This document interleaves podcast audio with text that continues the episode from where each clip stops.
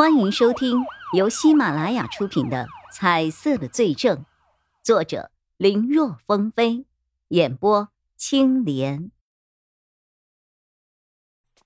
妈呀！就在几人即将踏入小旅馆的大门的时候，一声惊呼从里面忽然响起，然后曹永浩三人就看到一个三十来岁的壮汉从二楼跑了下来。神情是十分的慌张，叶一辉因为看不到颜色，所以还没有反应过来。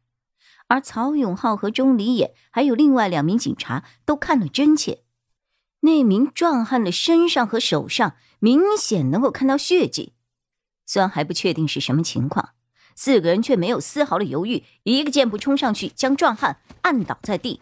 曹永浩一面掏出手铐把人给铐住，一面对那个有些发愣的叶一辉喊道：“快，快进去看看怎么回事！”他听到了屋内隐约传来了呻吟的声音，似是有谁受了伤。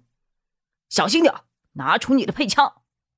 看叶一辉闻言就要冲进去，曹永浩急忙又加了一句：“里面可是一个杀人凶犯呢，要是没点防身的东西，会很危险的。”前天，叶一辉调换岗位的申请已经有了批复，在完成相关文件和交接之后，已然成为了一名正式的刑警，所以枪以后也是他的标配了。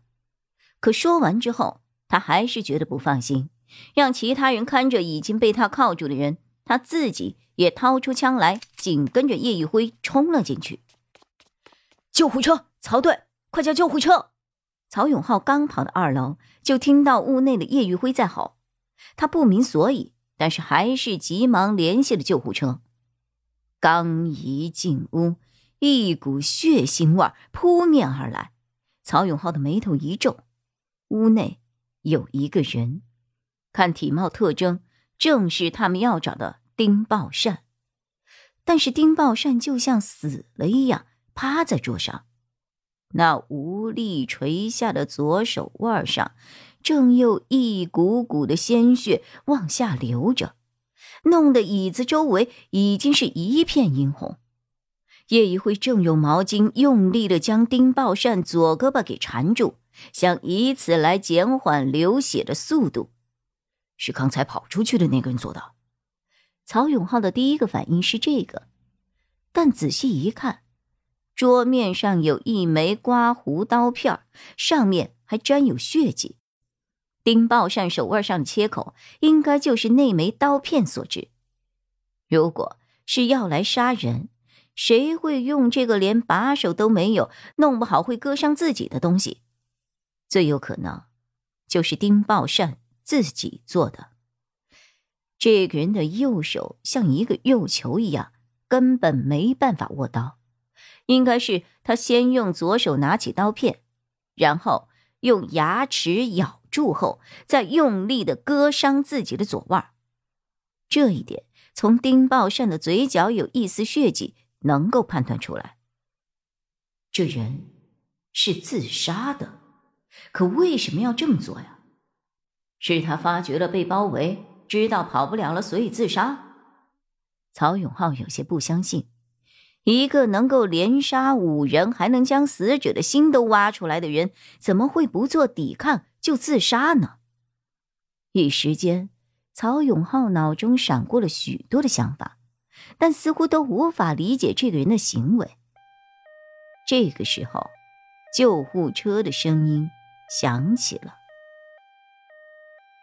病人失血太多，我们需要带回医院抢救，快让开，快让开！”听着医生的话，曹永浩留下钟离眼和叶一辉等人勘察现场，再让另外两个人开车跟着，而他自己则上了救护车，以防止这个人在救护车上突然醒来，做出什么伤人的事情。哎，这是什么？在医护人员用担架抬着丁茂善上了救护车离去之后，叶一辉发现门口的地上。有一个看起来有些年头的记事本，这记事本的外皮一面是红色的，一面是黑色的。叶一辉捡起来，随手翻了一下，记事本里的内容很简单，每一页上面写的都是人名，还有地址。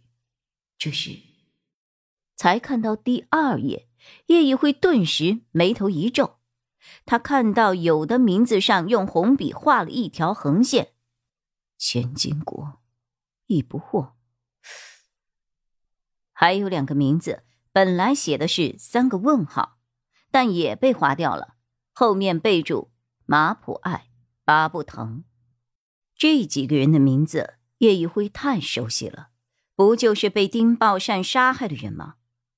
难道这是丁宝善的杀人笔记不成？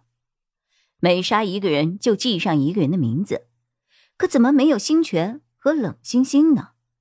而且好巧不巧，他眼中也只有这两个人没有颜色，这之间难道？有什么含义吗？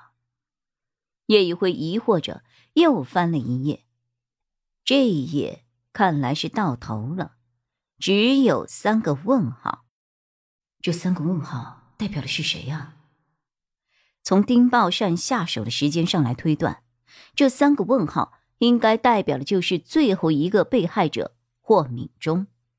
如果这个想法没错的话，那这个记事本。就是丁宝善的杀人笔记了。哎，还有内容。叶一辉又随便朝后翻了几页，发现又出现了名字，只是这些名字都是倒着写的。叶一辉把记事本翻了过来，从红皮的那一面开始重新翻开。这一看，又让叶一辉的眉头更紧了。红皮的第一页开头的两个名字。丁俊明、罗春霞，这两个人叶一辉是知道的，他们是丁宝善父母的名字。而这之后的人名，叶一辉也很熟悉。刘安平，这是丁宝善的妻子；傅婉香，这是丁宝善的女儿；丁长生，这是丁宝善的儿子。其他一些名字，叶一辉隐约记得是丁宝善的一些亲戚的名字。又翻了几页，那些名字他都已经不知道谁是谁是谁了。在接连翻了几十页后，终于没有了新名字。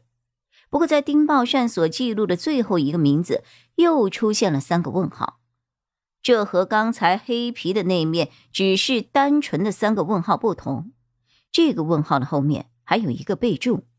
警察，二零二一年二月二十三号晚，这是什么意思啊？本集播讲完毕，感谢收听，更多精彩内容，请在喜马拉雅搜索“青莲嘚不嘚”。